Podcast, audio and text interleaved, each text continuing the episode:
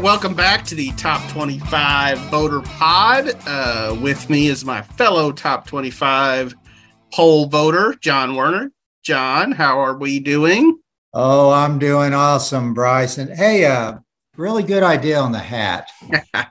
I've used that method before. Yeah, I'm hiding a little bit of bedhead before I go play some basketball, but um yeah, so let's talk some uh let's talk some basketball. Uh the Baylor women um Wednesday night snapped a two-game losing streak with an impressive 69 to 48 win over Kansas State at the Ferrell Center. Um you know, as I said, they they break a two-game slide. Uh, what did what does Nicki Collen's team need to do to kind of keep this momentum going? Well, I think the fact that Ja'Mee Asberry had a good game is a, really good sign because I think they probably need her scoring, you know, at a good rate. Uh, yeah, I haven't watched them a lot the last week, but uh, it just looks like you know if they can get balanced scoring inside out, you know that that's going to help a lot. Uh, yeah, I'll just hand this over to you, Brice. So Ja'Mee uh, certainly was a key. Um, you know, she was coming off of a one for 12 game against West Virginia. And uh, she and Jaden Owens in the West Virginia game were a combined two for 18. Ooh. And you just, um, you can't have that. I mean, um, Sarah Andrews has been really good all year for Baylor, but I mean, they're, they're pretty balanced as a scoring team. Um, and so they need players like Ja'Mee Asberry and Jaden Owens to to hit shots, and probably Ja'Mee more so than Jaden. Jaden's more of a of a facilitator, but uh, yeah, that was good for Baylor to see Ja'Mee break out. Um, and she put up 18. She hit four of eight from three, um, and she is certainly capable of shooting like that. As big as her scoring was last night, I thought her defense was maybe even bigger. Mm-hmm. Um, she's an undersized guard. She's only five five. She was guarding uh, a six foot uh, Gabby Gregory for Kansas State, who um, came in as uh, tied for the Big 12 lead in scoring. And Ja'Mee just got after her and you know uh, Gabby Gregory shot four for 19 and um, it was interesting to hear. They they know each other. They're both from Tulsa. Um, and so they've been playing against each other since middle school. Uh, but um, and Ja'Mee did a great job. She also did say after the game I'm not sure I want that challenge again. Somebody else can guard her when we go to K-State. But uh, defense to me um, as much as like Ja'Mee's breakout offensive game or whatever, that is what Baylor needs to hang its hat on. Mm-hmm. Um, obviously, it was a staple of Kim Mulkey's teams for many, many years, and it was really good uh, in Baylor's three and zero oh start to the Big Twelve, and then um, you know, they they suffer a couple of close losses to Oklahoma State and West Virginia, and in the, within those games, you could see the defensive breakdowns. You know, you could see it happening, and that can't happen. I mean, if uh, the league's too competitive, uh, they've got to have a consistent defensive effort every time out. So um, meanwhile, Baylor men, Scott Drew's team went on the road to Lubbock and uh, got a good win to even its record at three and three in the Big Twelve. Um, both two of those three wins on the road uh, at West Virginia and Tech. So, what do you feel like the key to the turnaround for the Bears has been? Yeah, well, they're definitely playing better defense. Um, I, I mean, Tech had a pretty good shooting night, but before that Baylor had held uh, Oklahoma State uh, to 38%.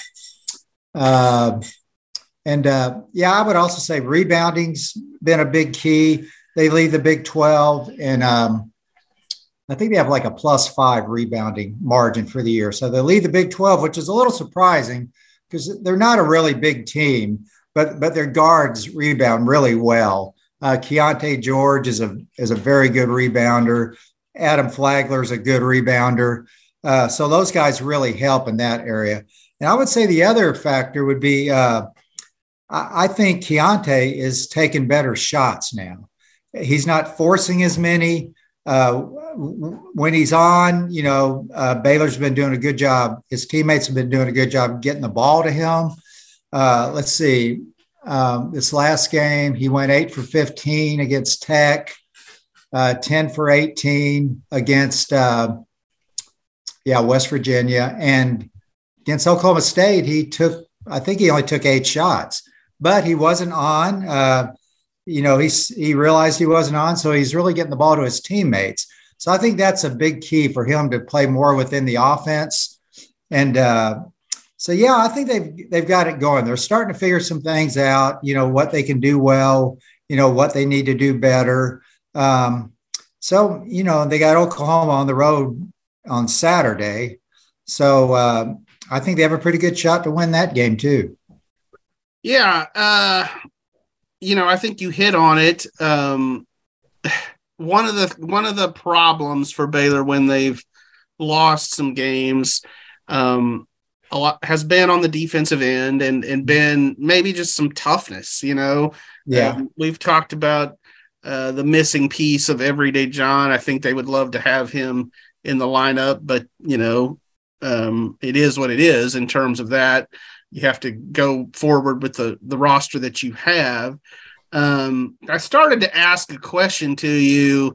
It to me, it always feels like uh, when Adam Flagler has a good game, um, Baylor seems to do well. Yeah. Um, and, and so I, I was about to ask you, uh, you know, without you having done any research on it, what kind of, you know, the his stats look like in wins versus losses.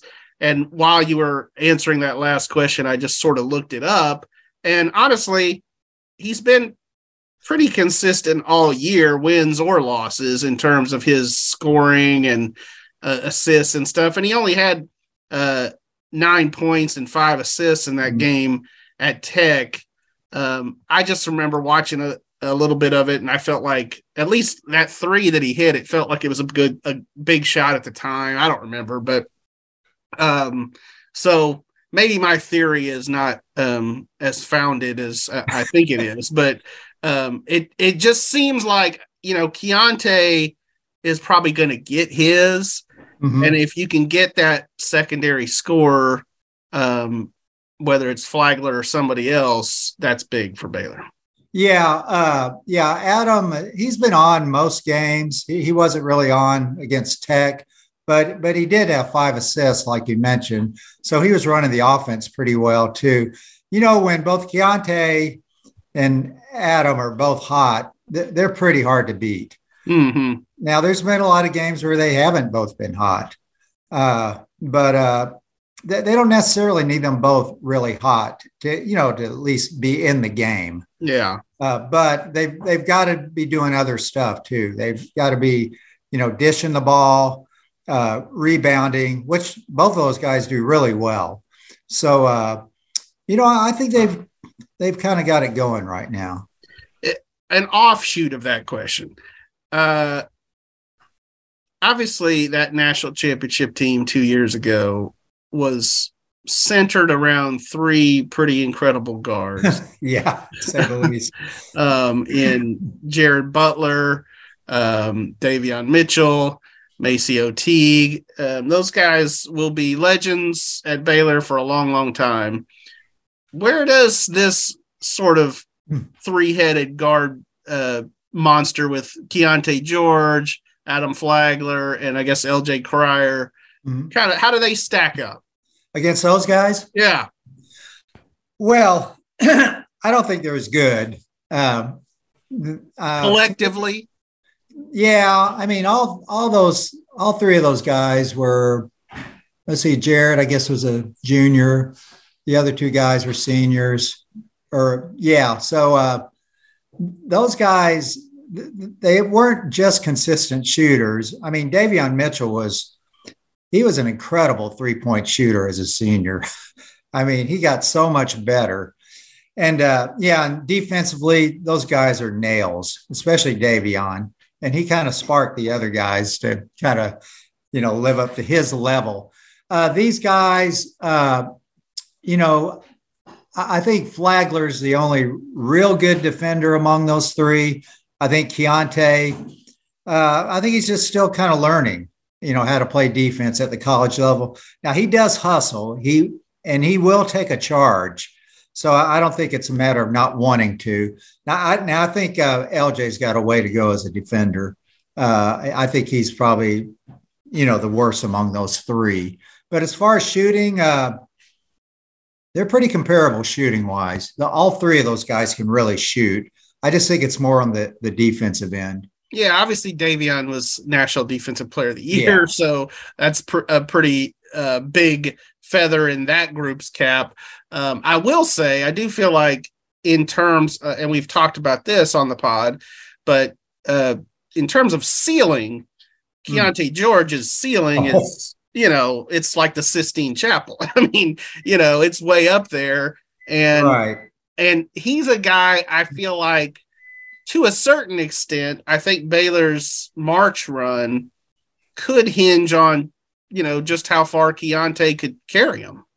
Yeah, yeah, I agree with that, and uh, I think they could be pretty good by March.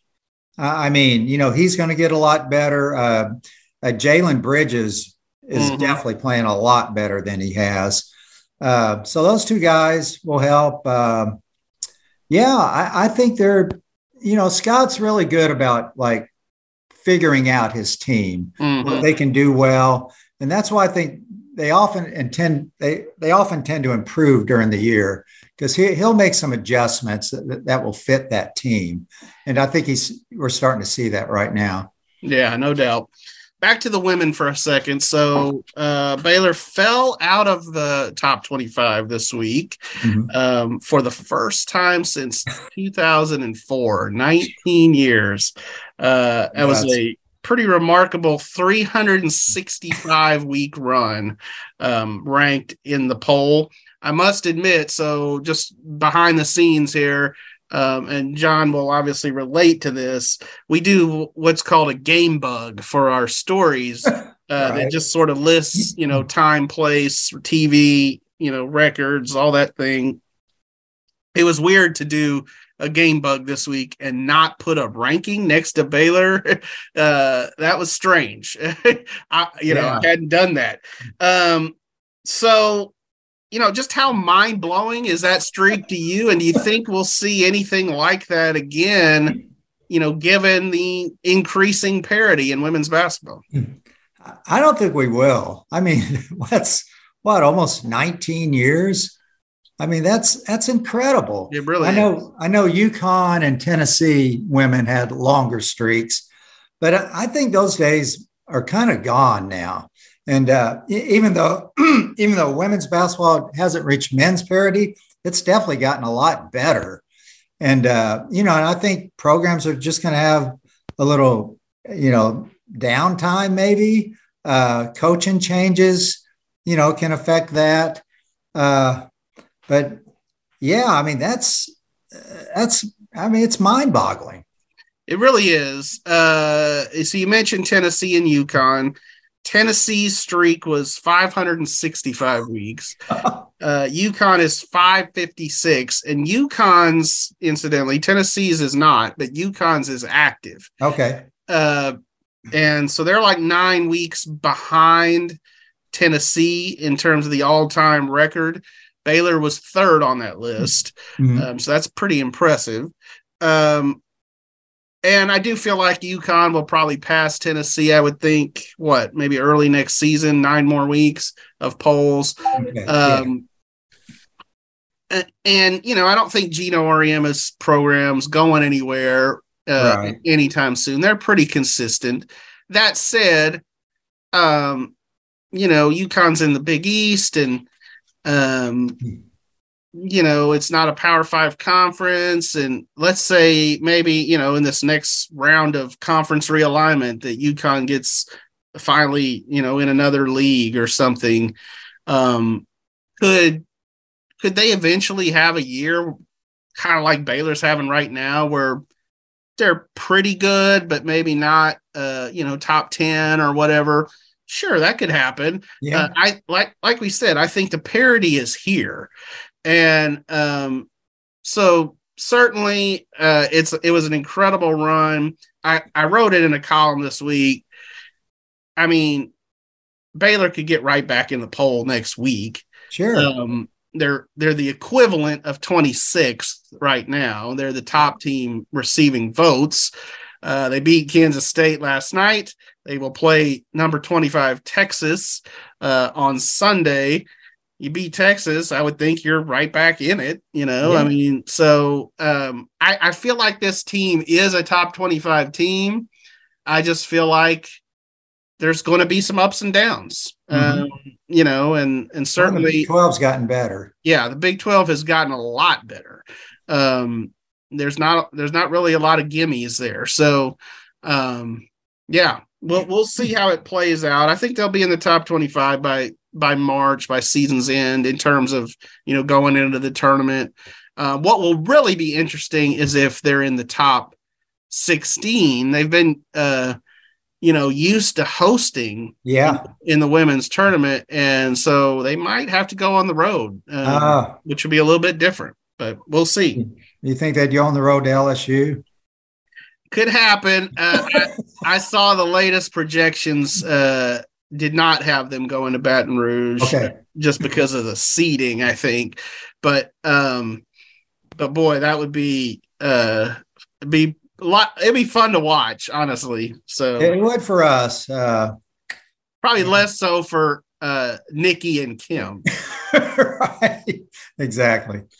Um, let's talk about K State. So, uh, you know, really good win. They pulled off a thrilling 92 to 90 overtime victory over Kansas this week, Tuesday night in Manhattan. Uh, the Wildcats are five and one now. They are tied for the Big 12 lead with Kansas and Iowa State.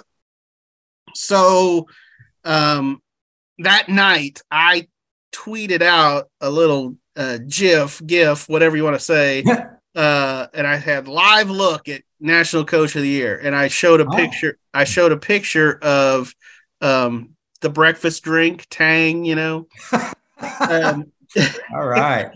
and uh, so that's my question. You know, uh, is he the front runner? Is Jerome Tang the front runner for Coach of the Year? You know, Oh, I don't think there's any question about it. You know, they came from unranked, uh, what, picked ninth in the Big 12. Uh, yeah. I mean, they're probably going to be in the top 10 Yeah. next week, uh, you know, especially if they win their next game. But yeah, when you beat somebody like Kansas, um, in your great- first in your first try. in your first try. And, uh, you know, overtime, a really exciting game. And uh, I don't know if you saw the end of that game I did. the can the K State fans were chanting uh, FKU, and Jerome gets up on the table and sa- tells them to stop that. Uh, you know, we want this to be more about us, and you know, just what we're doing and the joy we're feeling.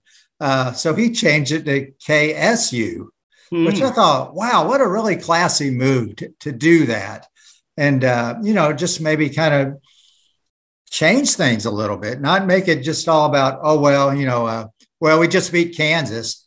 Well, yeah, I think to Jerome, yeah, that's a big win, but, uh, you know, they, they've got a lot of, you know, a lot more wins they're going to need to, you know, to stay at this level.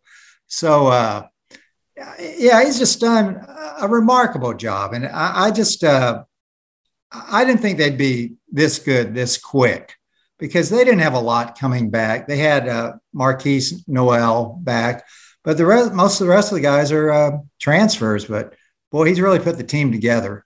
I think it speaks to his um, personal relationship skills. You know, I mean that Yeah. he's a- able to to mold a team as quickly as he as he has.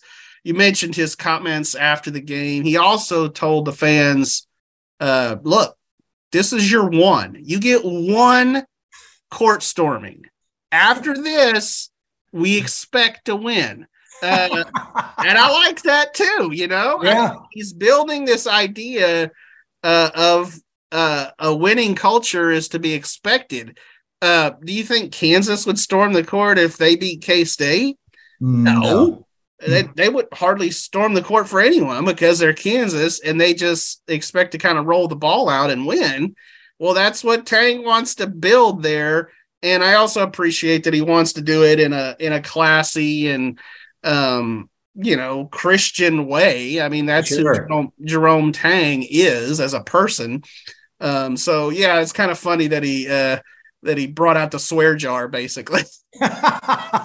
well, if they uh, clinch the Big 12 title on their court, I'd say Jerome just just get out of the way because they're they're coming down. Yeah, and I don't know if you saw the video, but there was one K State fan uh, in a purple T-shirt, some you know young skinny college student who uh, they they might want to get him out for football spring drills and test his 40 time because as soon as the clock hit triple zeros, that guy was at center court like I mean, wow.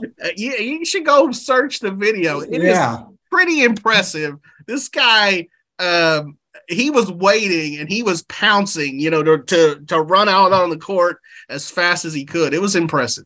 It's well, it's probably like his seventh year in college, and he's been waiting for this. it's been raring to go. right. yeah, it's cool to see uh, Jerome Tang do his thing. You'll have a column uh, kind of talking a little bit more about uh, what he's done this season.